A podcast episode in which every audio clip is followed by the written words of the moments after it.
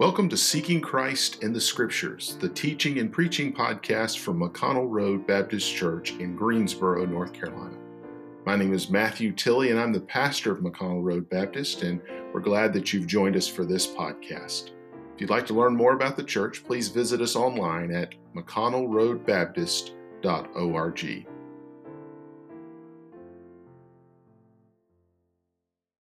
There's a there's a thought here that Peter is now transitioning from. I, I just try to give you a sense of where, what he's talking about. He's been talking about in chapter one who we are, who we are as Christians.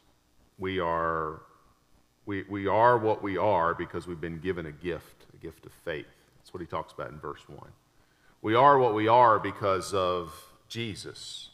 We are what we are because of something that is bigger than anything that we can ever imagine. We are what we are because of all these promises that God has given to us. We are what we are because the Lord works in our hearts. And he even tells us towards the end of that, we need to remember that. I mean, that's just worth spending some time meditating on.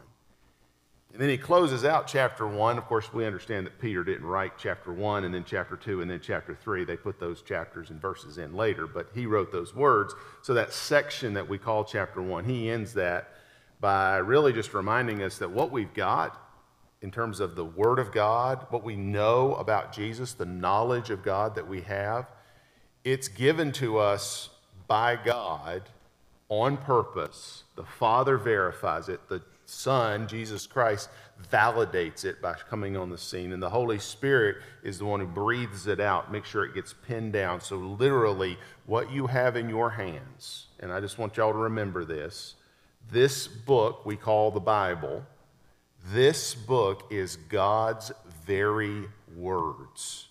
They have been put into your hands so that not that you can have a pretty book on a shelf, not so you can walk around and look spiritual or religious, but that you can actually hear God's voice.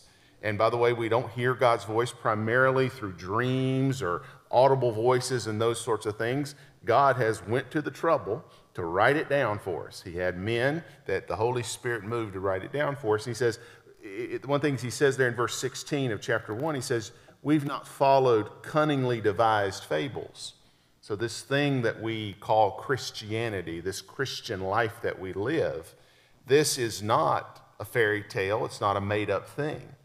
One thing as a, as a um, little bit of a rabbit trail, if you don't mind uh, indulging me for just a moment, but one of the things that I have constantly struggled with in my own uh, life, particularly growing up in the church with my dad being a pastor and growing up around all this, one of the things that easily starts to happen is your religion, your Christianity, becomes just sort of the backdrop. It's almost like Santa Claus at Christmas. It's just a thing. It doesn't mean anything. It's just what goes on. If you really get underneath it, there's not a lot of substance to it, but it's kind of fun. It's just what you do. And one of the things that I've had to struggle with and go back through is to say, Lord, I don't want the facade of this. I don't want that. I want If, that, if it ain't real, just go ahead and let me know that so I can go on about my life. But if it's real, I want to see that, and I want to understand that, and I want to feel the reality of it. For me, my, my personal experience has been one where it is very easy for me to drop into the religious mode of things. I know the right words to say. I know how to look. I know how to talk. I know what to do. And y'all will think I'm a good person, but I don't want you to think I'm a good person. I actually want to experience the reality of God. Now, that's a little bit of a rabbit trail, but really what Peter is talking about here is this thing that we have, this thing I keep calling a thing. He uses the phrase, these things. That's his phrase, the English translation of it, these things. He's saying this thing, these things that we have, they are actually real. There's something to them. There's something, there's something powerful to them, something real to them. But he says that in verse chapter two, chapter two, he says, there's some folks that are going to come along that's going to try to take you off that path. He refers to them in verse one as bringing along, here's a phrase that I want to focus in on for just a moment, damnable heresies. You can see that in that first, probably the second half of verse one. He talks about these false teachers among you who privately shall bring in damnable heresies. For just a moment in these first few verses, I just want to give you a thought about the nature of these damnable heresies. He says here that these damnable heresies are as ancient as the Old Testament, as ancient as Micah and Balaam. These are two false prophets you may or may not know. Um, he says there that these were false, but there were false prophets also among the people. He's talking about the Old Testament, the Jewish people, the Israelite people. There were false prophets back then. There was a prophet that allowed himself to be hired out in Numbers chapter twenty-two. He would basically say anything that you wanted him to say, and he'd ask God to let him say it if you'd pay him enough money. His name was Balaam. Of course, God wouldn't have a whole lot to do with that, so much so that he actually had a donkey that Balaam was riding around stop him and talk to him about it. Now, that's how serious God takes his word. He'll take a donkey and make you look like a donkey, if I can say it that way. He'll do that to you if he needs to, and that's exactly what he did to Balaam. That's exactly what he did to Balaam. But, I, but I only, the main reason I mentioned Balaam is because there were false prophets all the way back in Numbers. You go over in Judges, there's, a, to me, one of the most interesting stories of a false prophet that I've ever read, and it's actually a bigger, bigger than just this one man, but Micah, this man named Micah, he, he, it's really a story about Micah, this man in Judges chapter seventeen, but he is actually an idol-worshiping Israelite, and he goes out and he finds a Levite, which was basically this priestly tribe, and they were supposed to be serving the Lord and serving in the, in the tabernacle at the time. But he finds this Levite, and he hires him to be the priest over his, basically his little idol-worshiping shop. And this priest, of course, or excuse me, this Levite, I want to call him the right thing. He's a Levite, not a priest, but he goes along with it. He does it just fine. He blesses this house that was full of idol worship, this house that was absolutely full of everything that was wrong. But the point of this is, this is not new. These damnable heresies are not new. It's an old trick of the devil.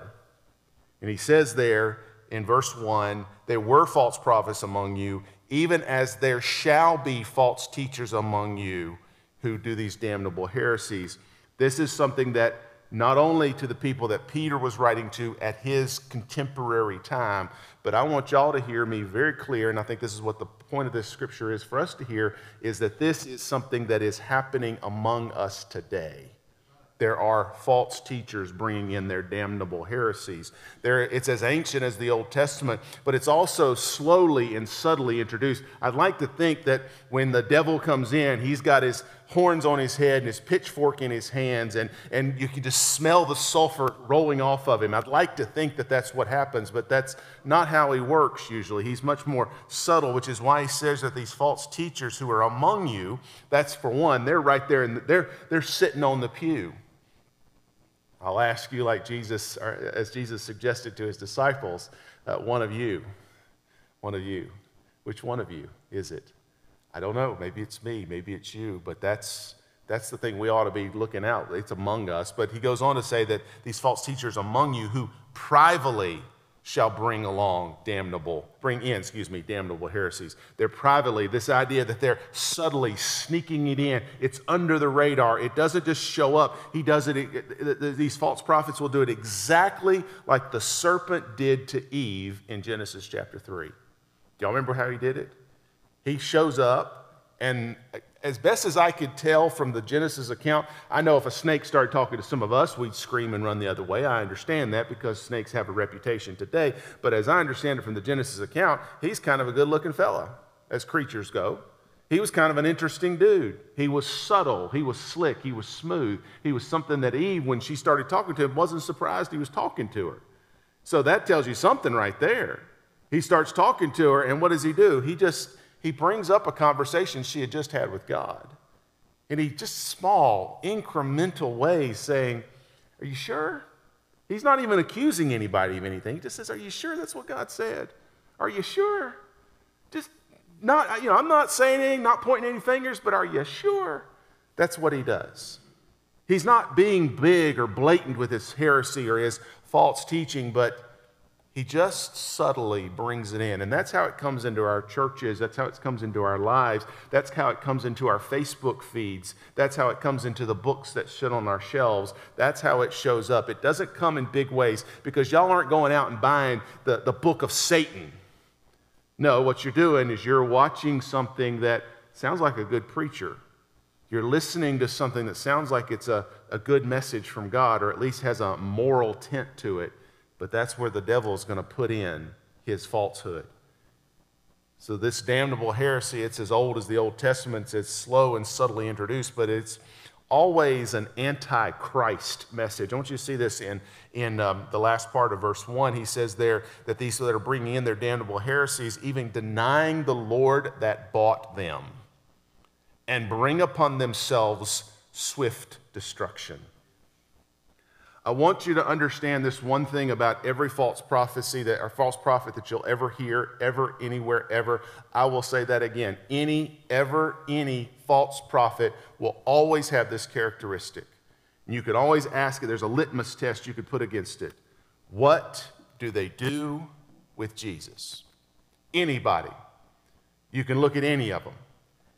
They will tell you that Jesus is a good starting point, but you need a little something more. They'll tell you that Jesus is great and he is God, but he is your key to what you really want: wealth, happiness, health, or whatever else that we desire. They will tell you that Jesus is interesting, but what you really need are spiritual gifts or secret knowledge or buy my book or take my course. That's what they're going to tell you. They're going to make you have, you need to be able to ask the question to, my, to yourself, listen, is Jesus sufficient? Does Jesus satisfy me? Is Jesus the one who bought me and he saved me? Is that who Jesus is to me? Or do I need something more? And I want to tell you that even the, I can tell you that there are independent, fundamental Baptists, dyed in the wool, good men and good women who will preach and teach things that will go to the Bible. But when you look at what the ultimate message they're sending you is, you need Jesus, but you need this other thing too. And it's subtle. Remember I told you, it's not going to slap you in the face. It's going to be subtle. And you've got to listen to that. And you've got to say, is this a false teacher? Because it's going to be against Christ. Because you understand that Jesus died on the cross. If there was any other way, don't you think that the Father would have had another way to do it? There was no other way but Jesus dying on the cross. I was convicted today. I was listening to something. I was convicted by this thought that a lot of times in my preaching, I will come to the conclusion of my sermon and, and I want to give the opportunity for one to come to faith in Christ, or maybe as a believer for you to take a moment to, to respond to the message. And I, and I will continue to do that. I think it's a wonderful thing to do. I think it's an opportunity we should have. But a lot of times in my own heart, I'm just telling you what's in my own heart is, you know, I want to make sure I say the right thing or do the right thing to get them to respond. And the convicting part of this is that means that my message has got to be added to Jesus. It's Jesus plus Matthew Tilley preaching. And that's not what saves people. Do you know what saves people? Jesus saves people. Now again, my job is to share the truth of Jesus Christ, but I believe, and I do believe in this, that the Holy Spirit of God is real, and he's moving, and he's active, and what, what activates him, if I can use those terms, what activates the Holy Spirit is not my emotion, it's not my personality, it's not the force of my words, it is the gospel, it is the truth of God's word. That's what he responds to. You remember that verse, we've talked about it a lot, that, that his word doesn't return void. You've heard people talk about that all the time. Do you know why that is? It's because when When God says something, it happens. And how does it happen? It happens when the Holy Spirit, as it says in the book of Acts, he falls on some people. And that's what we need to see is, yes, we want to preach Jesus. We want to preach the truth, but we want to see God do the work instead of me and you do the work. And I'm, again, I want you to understand that, that you can test every word that you hear from anybody that claims to be a preacher, that claims to be a teacher, that claims to be a professor of what God's word says. You can test it whether or not it is true or not to what do they do with Jesus. If they do not make much of Jesus, you might as well just write them off. They might have some good things to say. You can find good things up just about anywhere. Was it a, a blind squirrel find a nut every now and again? But they might have some good things to say, but they're not going to be helping you in your growth in your spiritual life. If these people want to add something to that, or even even suggest that you need something else, living up to a standard, looking forward to some better thing, if that's what they're promoting, you do not need to listen to that person. They are a false teacher. Whether they know it or not, whether they mean to or not, that's what they're doing. Because false teachers, damnable heresies. That's an important phrase. I didn't emphasize that probably enough, but I'll just say it one more time. Damnable heresies. It will send people to hell if they are an antichrist message at all. Unfortunately, there's a lot of people that will follow it. Look at verse two. And many shall follow their pernicious ways. Many shall follow their pernicious ways. A lot of people are going to follow this false teaching. Here's the problem with false teaching, and, and I'll, I'll admit to you, sometimes I get a little jealous of watching some of these guys preach and teach. They've got a following. People look at them and they think about it. I, I'm, I'm, as, I'm as susceptible as the next person about wanting that adulation. I know that, and I, and I don't know, maybe y'all are not the same way, but some people are like that, that they want that praise and they like that, and there's something about that that makes me go, wow, I wonder what they're doing that I'm not doing. Maybe I should be more like that. Because false teaching is going to be popular. It's going to be engaging. There's going to be some people that'll, there'll be a lot of people that follow. In fact, Jesus says in Matthew seven, he says, wide is the gate, broad is the way that leadeth to destruction. And many there be that go, many, many there be that go in thereat. There'll be a lot of people there, he says. But what we have to continue to remember is no matter how appealing it might seem to follow the methods and even the, the teachings of some people who are preaching damnable heresies, it's the preaching of the cross that while it's foolishness to this world, it, the truth of the matter is, truth of the matter is, let's just boil it down, what is it really saying? When you look at this world, even today, even one hundred years ago, fifty years ago, pick your time period, the followers of Jesus, I'm talking about the true followers of Jesus. I'm not talking about people who sit in a church pew. I'm not talking about people who say they're Christians. I'm talking about people who are actually putting their faith in Jesus. That's a small and often a disparaged crowd. They're looked at as foolish. That's why Paul wrote in First Corinthians one, preaching of the cross is to them that perish foolishness. But it is unto us that are saved. Power of God. That's why we preach Christ, he says. Unto the Jews, it's a stumbling block. And unto the Gentiles, it's foolishness. Let, let me just make this point. I'm, I'm probably preaching more to Matthew than I am anybody in this room, but I, I need y'all to hear that when we preach what we preach, there's going to be some people that will say, why don't you make it a little more exciting? Why don't you preach with a little more passion? Why don't you be a little more flamboyant? Why don't you change up your message a little bit or do something different? And, and, and let's be honest, I think we could all stand to be a little more creative in how we preach the gospel. Don't miss that. There's nothing wrong with taking something and being interesting with it because I think the scripture is interesting.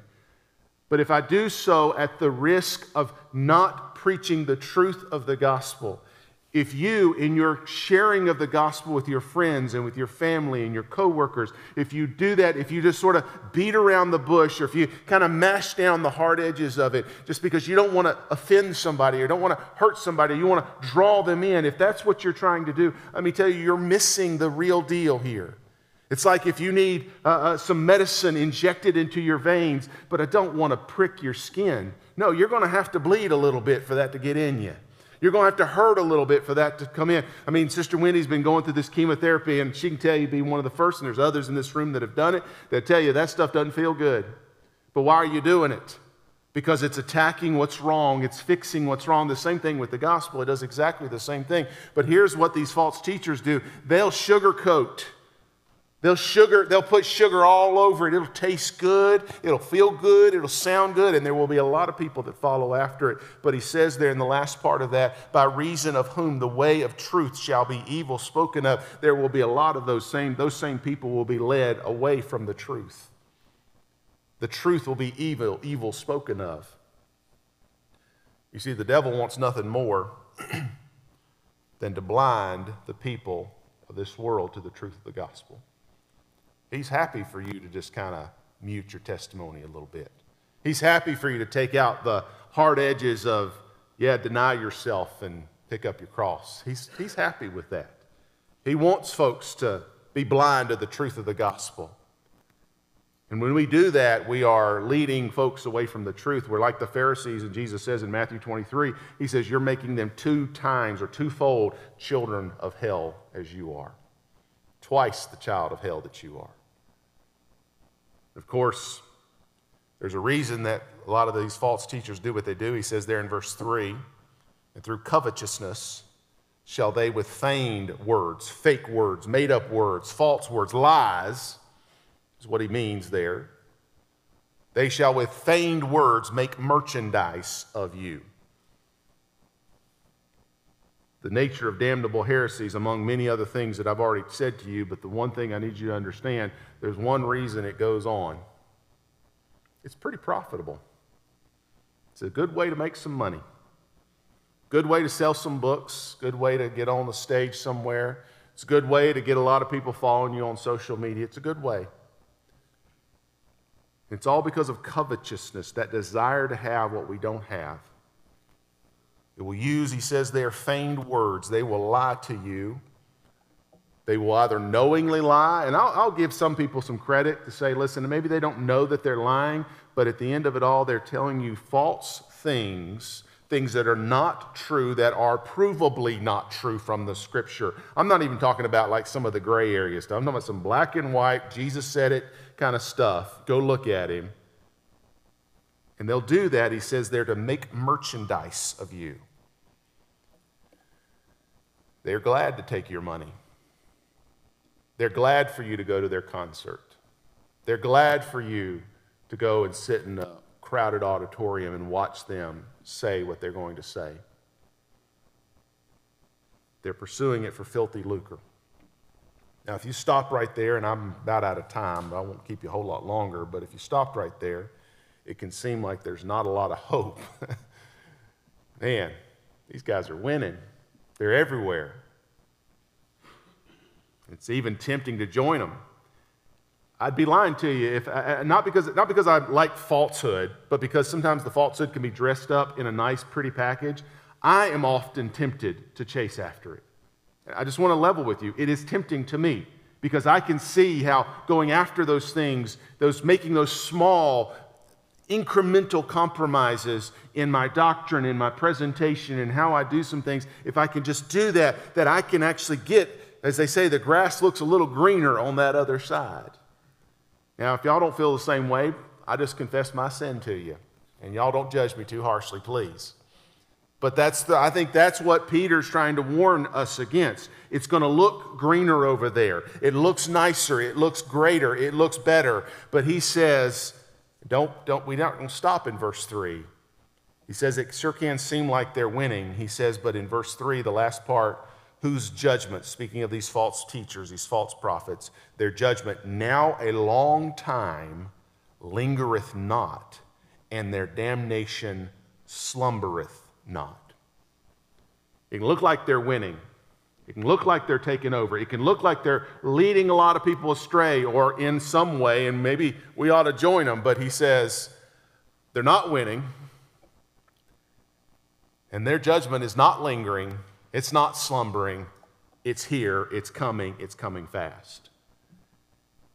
He gives a couple of examples in verse four. He talks about how God spared not the angels that sinned, but cast them down to hell, delivered them into chains of darkness to be reserved into judgment. God judged rebellious angels. There were angels that followed after Lucifer. We understand this from Isaiah fourteen.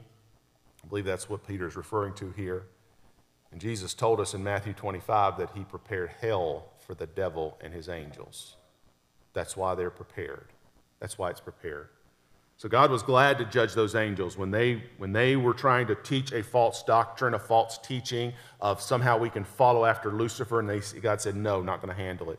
Verse five, he goes on to say, and spared not the old world, but saved Noah, the eighth person, a preacher of righteousness, bringing in the flood upon the world of the ungodly. God judged a rebellious world.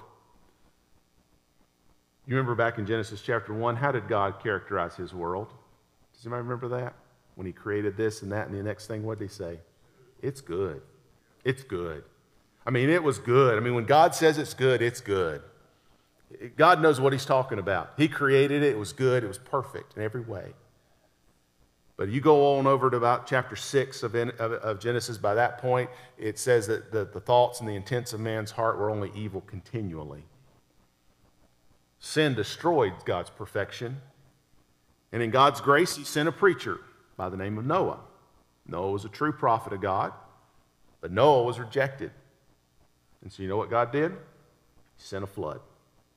Wiped out every human being on the planet, except for eight, which was Noah and his family. And God was quick to judge that rebellious world. He also, in verse six, he judged a rebellious city. He turned the cities of Sodom and Gomorrah into ashes, condemned them with an overthrow, making them an ensample unto those that, that after should live ungodly. God saw what Sodom and Gomorrah was all about, and they were full of sin, and he wiped them off the map to the point that I believe, my opinion, take this for what it's worth, that you have a geological oddity in Israel at this moment as a result, the Dead Sea, as a result of Sodom and Gomorrah and his destruction of that. That's my opinion. You can take that as, you know, that and a nickel will get you a nickel, I think. But uh, anyhow, take that for what it's worth. But the point is that God wiped them off the map. You can't find those if you had to right now. And Jesus said in Luke ten, it would be more tolerable for those people who suffered through Sodom than those who would reject his kingdom. I've heard it said before that if God doesn't judge this world for their sin, he's going to have to apologize to Sodom and Gomorrah. And it's true. The thing is, I can promise you, God ain't apologizing for nothing. So the point is, there's rebellion, there's rebellion and God will judge it. But look at what he does in verse five, excuse me, in verse, um, excuse me, verse seven. I've, I've lost my place there, verse seven.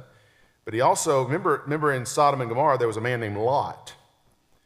Here Peter refers to him as just Lot, just as in a good man, a righteous man, just Lot. And he delivered just Lot, vexed with the filthy conversation of the wicked. Lot was living among these people, and he was vexed by them. He was tormented, worn down by them, pressured by them. I, I kind of identify with Lot a little bit. You ever feel that way? I, and I, I mean that in the, the best sense of it, in that you're trying to stand against it, but also mean it in the worst sense of it. Sometimes you find yourself giving in a little bit to it. Like, yeah, it's maybe not that bad anymore.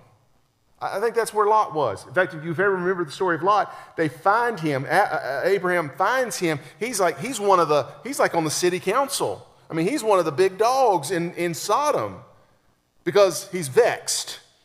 There's pressure, just kind of conform, push, and pressure. And he's, I can imagine if Lot was truly just, and the Bible says he was, so I can't argue the place, argue the point. I can imagine he probably pushed back for a little bit, but there was a point where he just, like, oh, man, this is a lot. This is a lot. But God, it says here, that and he delivered Lot. Even though he was vexed, he goes on in this parenthetical thought in verse eight, that for that righteous man dwelling among them and seeing and hearing vexed his righteous soul from day to day with their unlawful deeds. This has given us an insight into Lot. If you look at Genesis and just look at Lot from that perspective, I don't know if I, he's a much of a, a good guy. But listening to this, I'm hearing what the Holy Spirit told Peter to write, and I believe that Lot was a man who was a good man, living in a wicked city, and he's influenced by that wicked city. Y'all can look as pious as you want to, but y'all are good people. I mean this, and I mean this sincerely. Y'all are good people, but you're influenced by this world. You can argue, oh, no, I'm not. I'm going to stand strong, and we're going to try. I'm going to try. You're going to try. But we are vexed in this world. It is going to influence and oppress and push and shape us and form us to the day that I guarantee you, guarantee you, I won't be here, I won't be here to collect this bet, so we can take this bet. I'll be fine.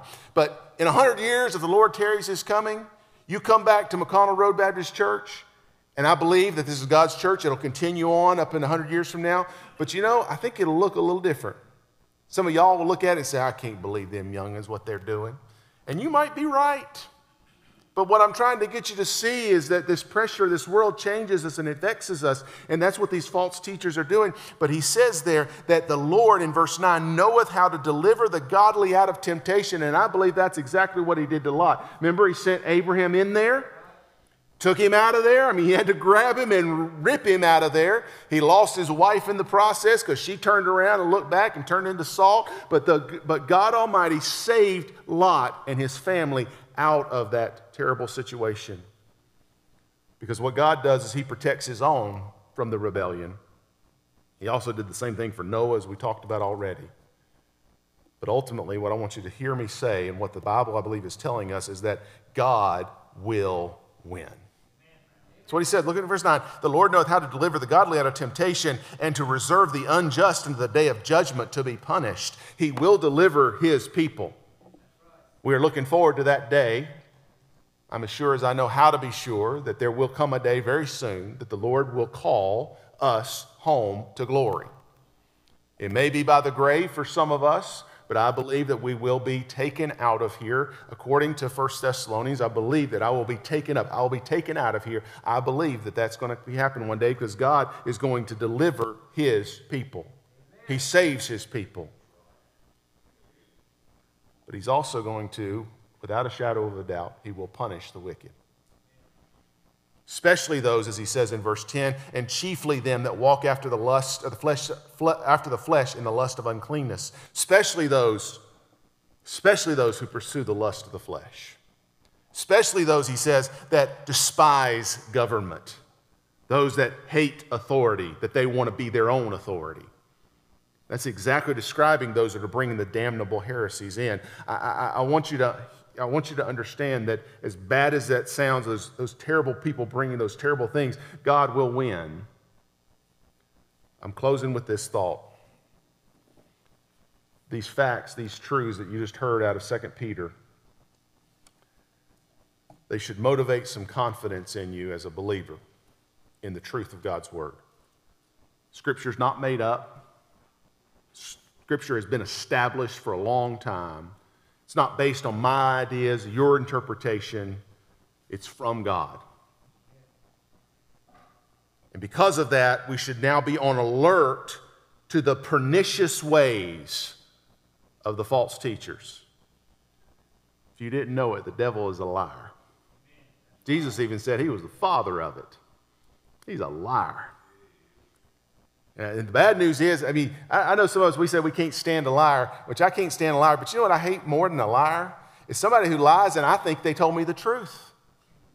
That's the worst. I mean, go ahead and lie to me. As long as I can figure it out, we're okay. I know, okay, that's a liar. I'll leave him alone. But I hate it whenever I think you're telling me the truth. I think you're my friend. I think you're on my side. I think you're trying to help me. I think you're trying to do me right. And that's what the devil presents himself all the time as.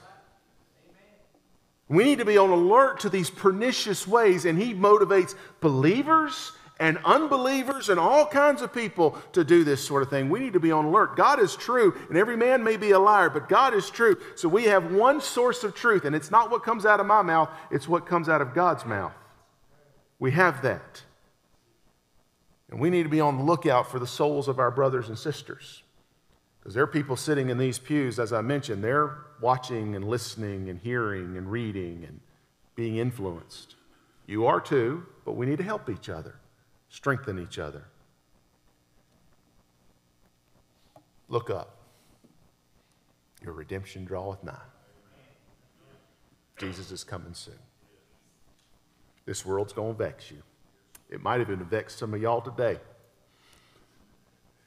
But the Lord's going to deliver you. I promise you that.